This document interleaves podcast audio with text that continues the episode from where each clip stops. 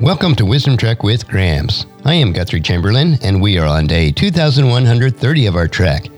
The purpose of Wisdom Trek is to create a legacy of wisdom, to seek out discernment and insights, and to boldly grow where few have chosen to grow before. Today, we continue with an ongoing series of messages I delivered at Putnam Congregational Church over the past couple of years.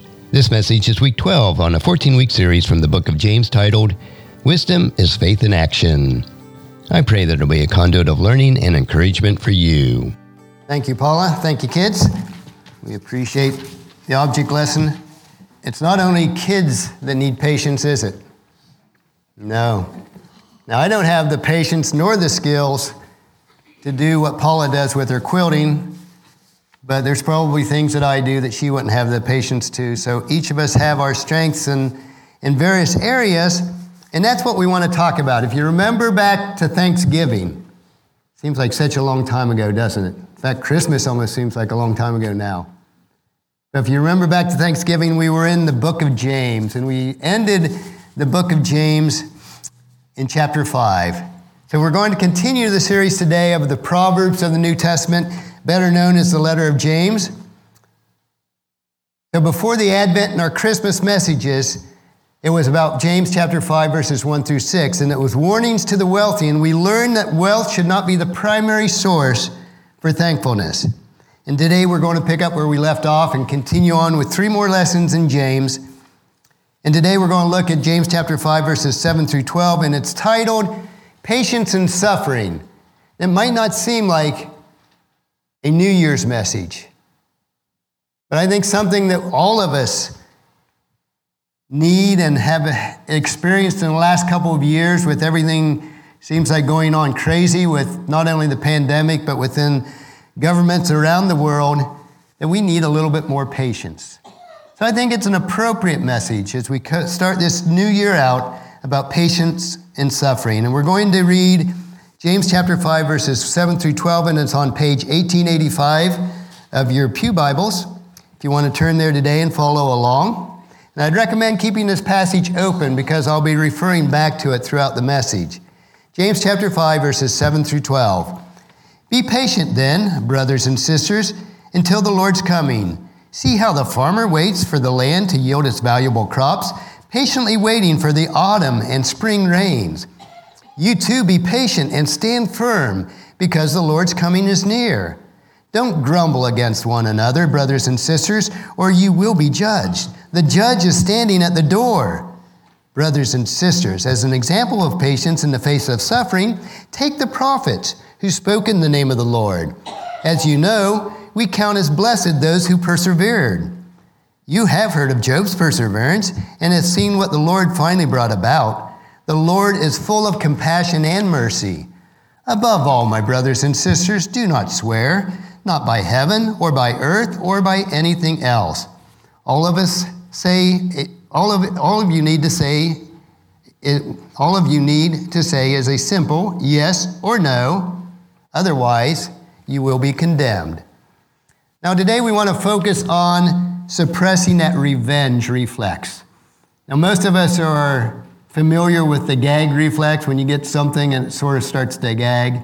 Well, the revenge reflex is similar to that where we are hurt in some way and we want revenge. And it's almost like that gag reflex. It's almost becomes something we can't control, but we need to, as believers in Christ, control that.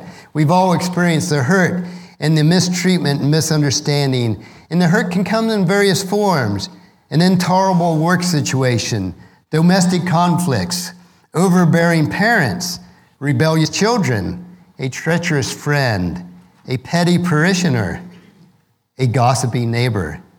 Our natural tendency is just to retaliate to that person and return evil for evil, or going back to the Old Testament, an eye for an eye.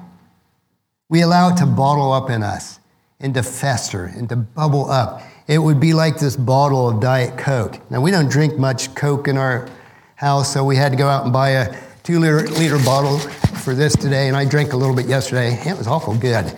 But it's like that when we bottle up and fester, we start to boil inside. We start to fume. And if I would take this lid off right now, Lucille and Oscar at least would get a shower of Diet Coke, and that would be a mess. And that's what happens when we allow things to fester in us, to bubble up within us. When it finally releases, it spews out all over everything. But God has a better idea than either bottling it up or allowing it to burst out. James reveals an alternative for us today. He tells us what to do when we've been wrong, and not only what to do, how to do it. In verse 7, a simultaneous connects and contrasts to what the previous section that we had.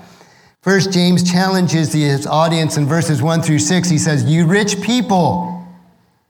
And then he changes in verse 7 to you brothers and sisters. If you remember that James addressed those who were oppressing the poor people, the wealthy people that had money and the means to oppress other people, in verses 1 through 16, he was exposing those wrongs and calling them to repentant humiliation in the light of the coming of God's judgment. But now in verse 7, he switches to a new audience that he's addressing and he addresses the victims of the wealthy ugliness. And he says, Be patient then, my brothers and sisters, until the Lord's coming. Now, James continues this theme of Christ coming in judgment, which he will one day. It may be this year, it may be a thousand years, it may be 2,000 years. We don't know. We are in the end times, but that end times will last until Jesus Christ returns to earth. While persecutors should fear Christ's coming, believers should endure it and anticipate it, even when we go through suffering. Don't miss that James shifted from his focus on the wealthy to his focus on his brothers and sisters in Christ. A man without Christ lives under frustration if he tries to bring patience into persecution or mistreatment or everyday afflictions. But we as believers have this supernatural ability. We have that indwelling of the Holy Spirit in us to endure under the miseries of life. Whether they're mild or extreme, how valuable is that patient? Whether it's a physical ailment like Ella's suffering with back pain or a headache this morning, or Thelma with her earache, or something that someone else is inflicting on us. How valuable is that patience to wait on the Lord, to appeal to be patient in verse 7 governs the rest of chapter 5 to the very end of James. It's a faith inspired response to the variety of circumstances that we as Christians must endure in this world. From putting up with suffering, as we'll look at in verses 5 through 11, to a, t- a temptation to flippancy, which we'll look at in verse 12 today, to responding to sickness, which we'll look at next week, or finally, to endure and help those who've gone astray, which we'll look at in a couple weeks in verses 19 and 20. Finally, James gives us an, a simple answer to this question. I wanted to put this question up on the board today. How can I do right when I've been done wrong? Now, that might not be quite correct English, but I think you get the message. How can I do right when I've been done wrong? He answers the underlying question with four commands in our passage today. Two of these are positives that we need to embrace, and two of these are negatives which we need to avoid.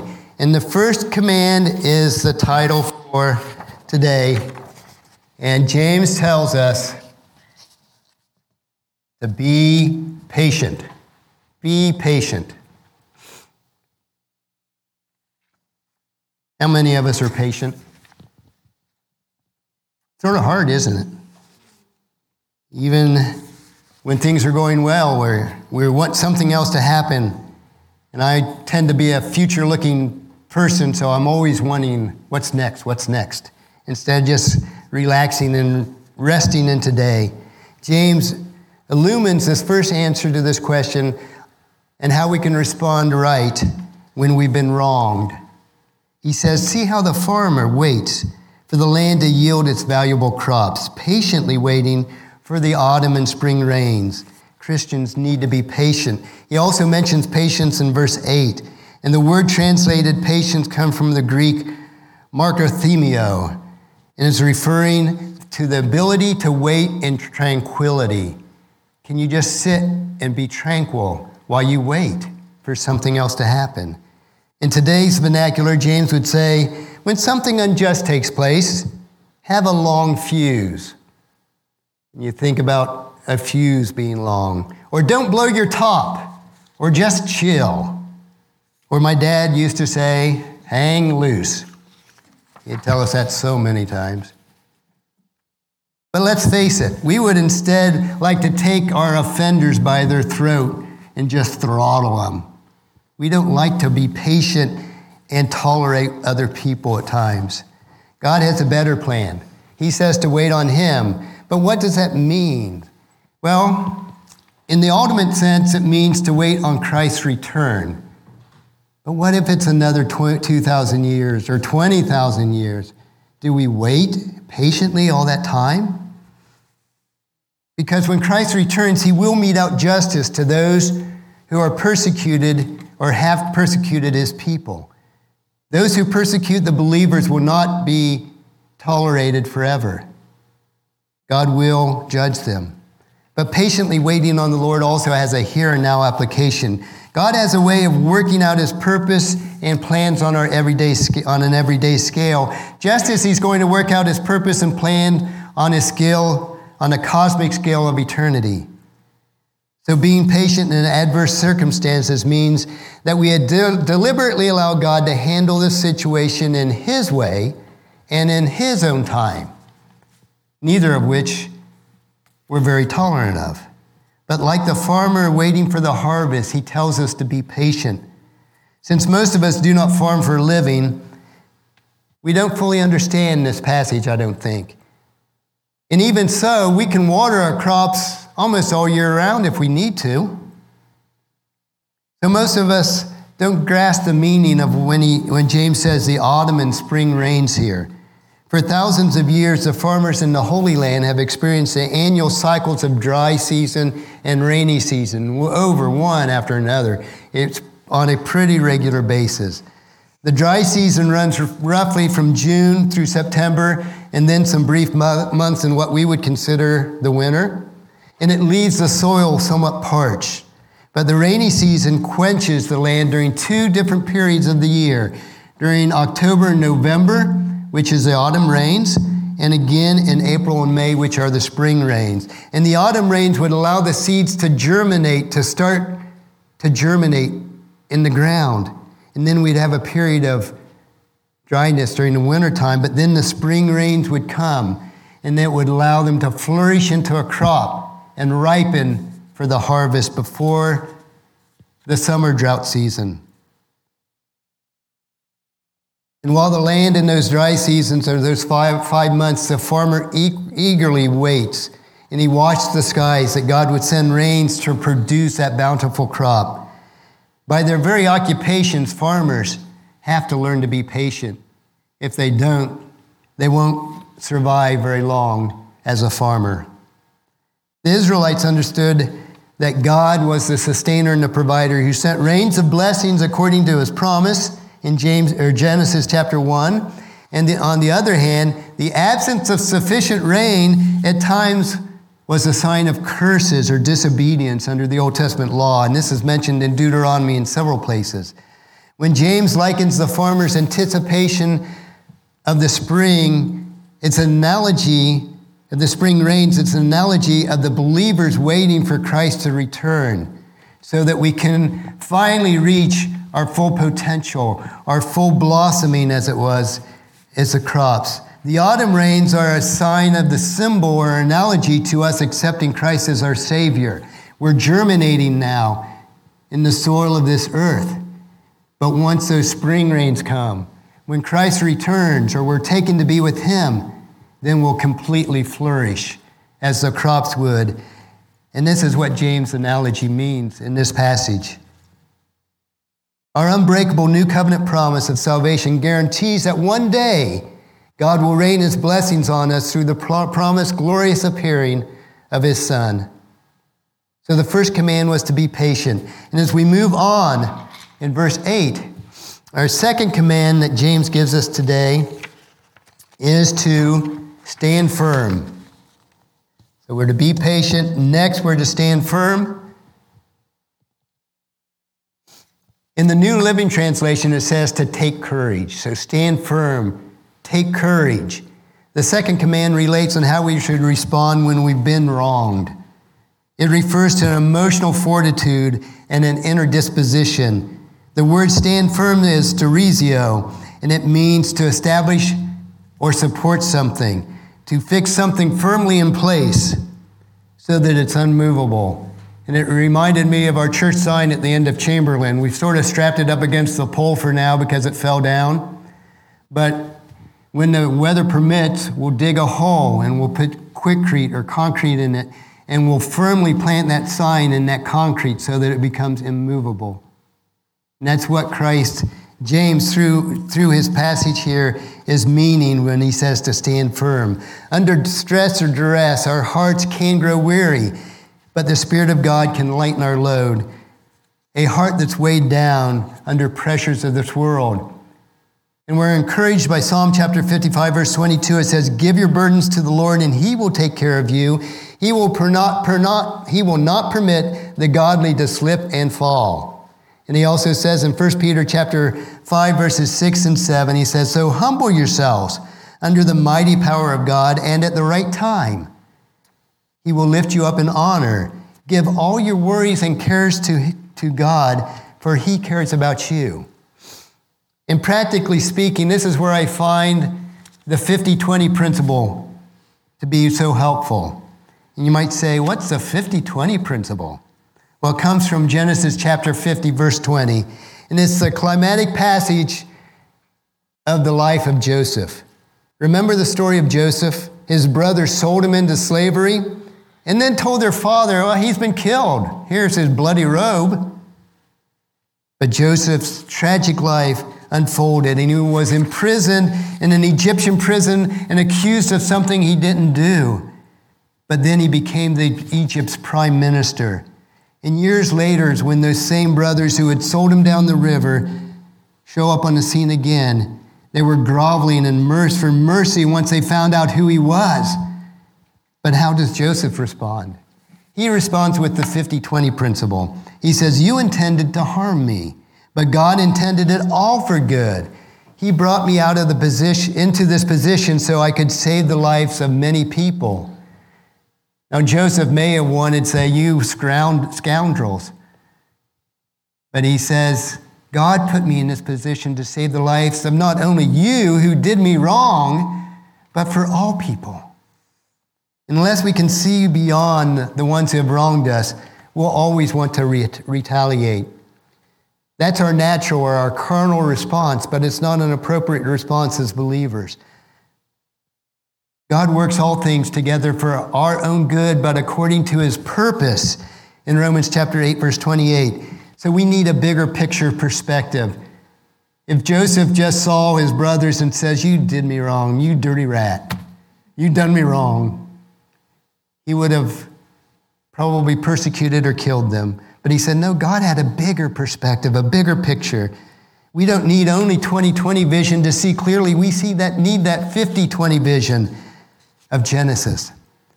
That shift in perspective of our limited viewpoint to God's divine viewpoint helps to strengthen my heart as I've been wronged over the years at times. And trust me, it can do the same for each of you. So we've had our two positive commands now to be patient and to stand firm. Now, in verses 9 and 10, he moves to two negative points that we should avoid. He says, Don't grumble. How many of us are guilty of grumbling? The third answer believers should respond to suffering when we are concerned. Our actions that others do against us, our natural inclination is to grumble against them. But when your circumstances try your patience and you feel discouraged or frustrated by those external pressures, whether it's a pressure of a situation or a person, our subsequent tendency is to grumble. And here James refers to this phenomenon, much more insidious. You know, we might mumble to ourselves and be stew and to bubble up but when we start grumbling against others, Peter or James says, don't grumble. He warns us not to groan or grumble or complain one against another in verse 9. And isn't it odd that in families or businesses or even churches, when, it's, when we suffer hardship, the members of that community sometimes will internalize their aggressions and turn on each other. We turn on the leadership at times, or we turn on our, on our children or our employees, or even sometimes we turn on our pets to vent our frustration. So we vent the frustration of those around us. On the outside, we might appear calm, like this Coke now appears calm to us. But amid suffering, it starts bubbling up again. And that infuses us, and we become angry. And once again, we start to fester. And when we do that, we spew it out on everyone around us. Don't grumble, because when we grumble, it's like opening that bottle, of, uh, the lid on that bottle of pop, that bottle of Coke, where it would spew out on everyone else. James has already dealt with the result of complaining spirit. In, in chapter 4, we covered that anyone who speaks or judges against a fellow Christians will be subject to the judgment of God in chapter 4, verse 12. And equally serious, when we start pointing our fingers or complaining about other people, we are subject to God's discipline. In verse 9, it says, The judge is standing at the door. He sees what we do. And we know that we've, if we've accepted Christ as our Savior, we are not going to suffer condemnation or hell because in Romans 8 1, he says, There is no condemnation for those who are in Christ Jesus. But he doesn't allow our bitterness or our lousy behavior to go undisciplined. Just as a loving father is described in Hebrews chapter 12, verses 5 through 11. He disciplines his children because he loves them. And that's what God does to us when he disciplines us or allows us to go through discipline. Now, the ancient Hebrew prophets served as an example on how we're to suffer instead of grumbling. In verse 10, it says, prophets are often referred, refers to those prophetic offices like Daniel or Isaiah but it also refers to a whole cast of Old Testament figures who spoke or acted on God's behalf. And next, James zooms in on a single character in this passage, and that's the excruciating suffering that Job endured. Though Job endured incomprehensible personal, financial, and physical losses, he refused to give in to that revenge reflex. He was demonstrating his faith through genuine patience. Finally, James reminds us that Job's suffering was temporary. Eventually, it gave way to abundant blessings and reflected the compassion and mercy of God. James chapter 5, 11. And in the same way, those who patiently endure hardship today without grumbling or complaining can rely on God's promise and the ultimate reward and blessings. Now, that reward may come in our life now, and many times it does. Many times we don't take the time and be patient enough to recognize it. But if not now, our rewards will come when we're with Christ, whether it's when we go to be with Him or when He returns. The return of Christ, the judgment and rewards of God, the coming of His kingdom are repeated themes throughout the book of James. So if you read through James in the future, look for those rewards of the coming of Christ throughout James. And then our last command from James today is don't swear. Now, most of us swear, think about swearing as, as cussing, saying something we shouldn't say, something inappropriate, or what we used to consider at least bad words that we shouldn't say. The final command is, is related to how we should wrong or respond when we are wronged. And it refers to a tendency to make rash decisions when we're under pressure or duress. It, the, the word swear is omyo, and it doesn't really refer to profanity here, but it refers to making an oath or taking an oath. To grasp onto something with our words in an oath to God, generally to God. And it's calling God into the circumstances and presenting Him with the validity of our arguments of why we're acting in the way we are.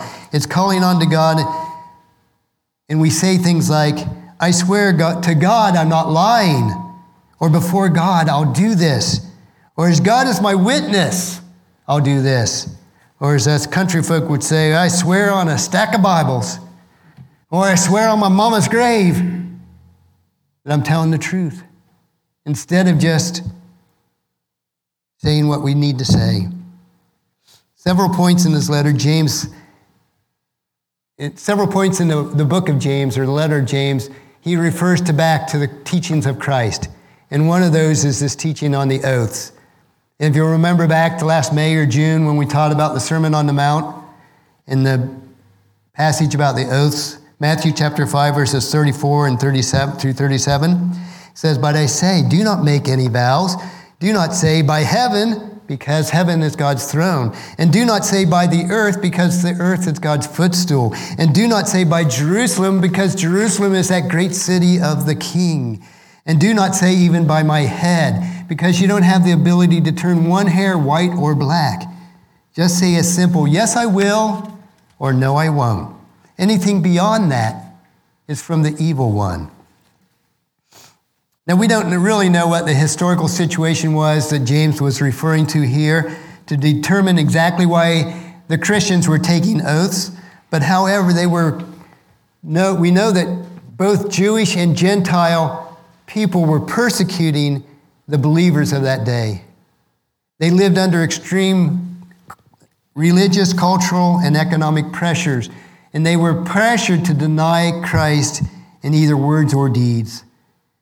And it may be that James' prohibition here about oath taking is relating back to their confession of Christ or swearing allegiance to someone or something outside the church like the Roman Empire.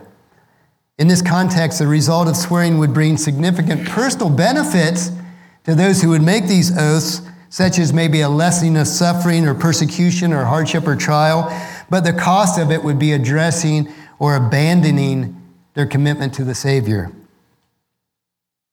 I see all this appeal to a simplicity of speech, to respond to circumstances with a simple yes or no, to answer succinctly and with authenticity. Proverbs and Ecclesiastes, if you'll read through those, are full of exhortations to limit our talking, to limit our words, because when we talk too much, we end up sinning just by the words that we say. And it comes to the challenging circumstance that we find within ourselves, and we'd be wise to avoid long explanations, detailed excuses, and especially pious spiritualizing this kind of overanalysis leads to stumbling on our words, and when we stumble on our words, we end up saying things that we don't mean or can't commit to. We fall into the trap of making deals with God, promising all him all sorts of unnecessary things that we don't have the ability to complete. If he'll only lighten our load a little bit. And in the process, we think that we figured out what's causing our suffering and how we can weasel out of it by making these deals with other people or with God.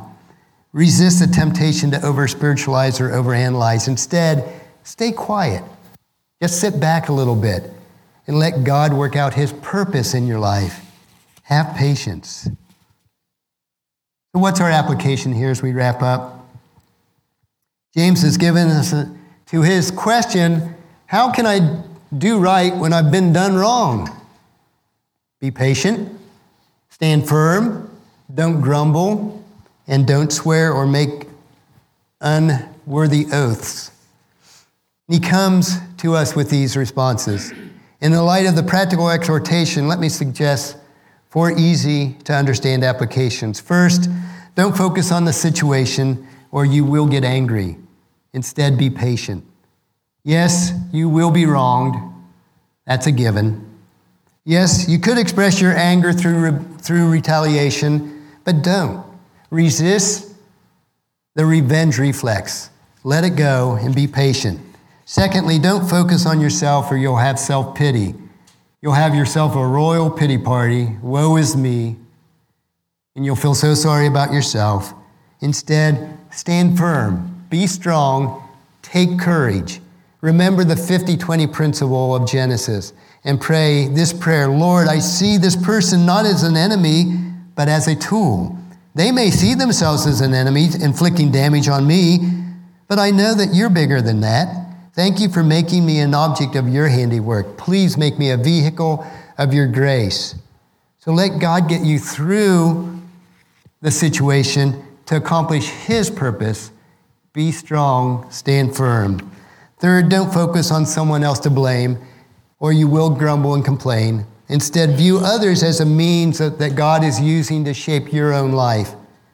Just as the perpetrators of wrong are tools of your spiritual growth, those who God have placed over you or under you or around you can be tools to teach you patience. So don't redirect your wrath on those people around you. Don't put them down by complaining about them. Don't have a bitter spirit.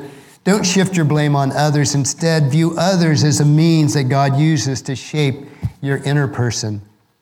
And fourthly, don't focus on the present. So many people live in the past or are so focused on the present that they forget to see what's coming in the future. This is a challenging principle to apply, especially when you're in the middle of a crisis. So consider memorizing a few verses. And I've written down the references here for us today. So if you memorize these verses or read these verses when you're struggling, Romans chapter 8, verse 18. Yet what we suffer now is nothing compared to the glory we, that will be revealed to us later. Be patient. 2 Corinthians chapter 4 verses 17 and 18 for our present troubles are small and won't last very long yet they produce in us a glory that vastly outweighs them and will last forever so we don't look at the troubles that we can see now rather we fix our gaze on things that we cannot see for the things that we see now will soon be gone but the things that we cannot see will last forever and then 1 Peter chapter 1 verses 6 and 7 so be truly glad. There is a wonderful joy ahead. Even though you must endure many trials for a little while, these trials will show your faith is genuine. It is being tested as fire tests and purifies gold, though your faith is far more precious than gold. So when your faith remains strong through many trials, it will bring us you much praise and glory and honor on the day Jesus Christ is revealed to the whole world when he restores his Eden as a global Eden for us to dwell in forever.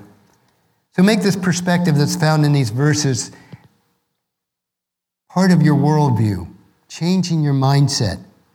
Now, I don't know what's in store for you or for me in the following weeks or months or years. None of us could have predicted or expected what's happened in the last couple of years. So I don't know, you don't know, but God knows.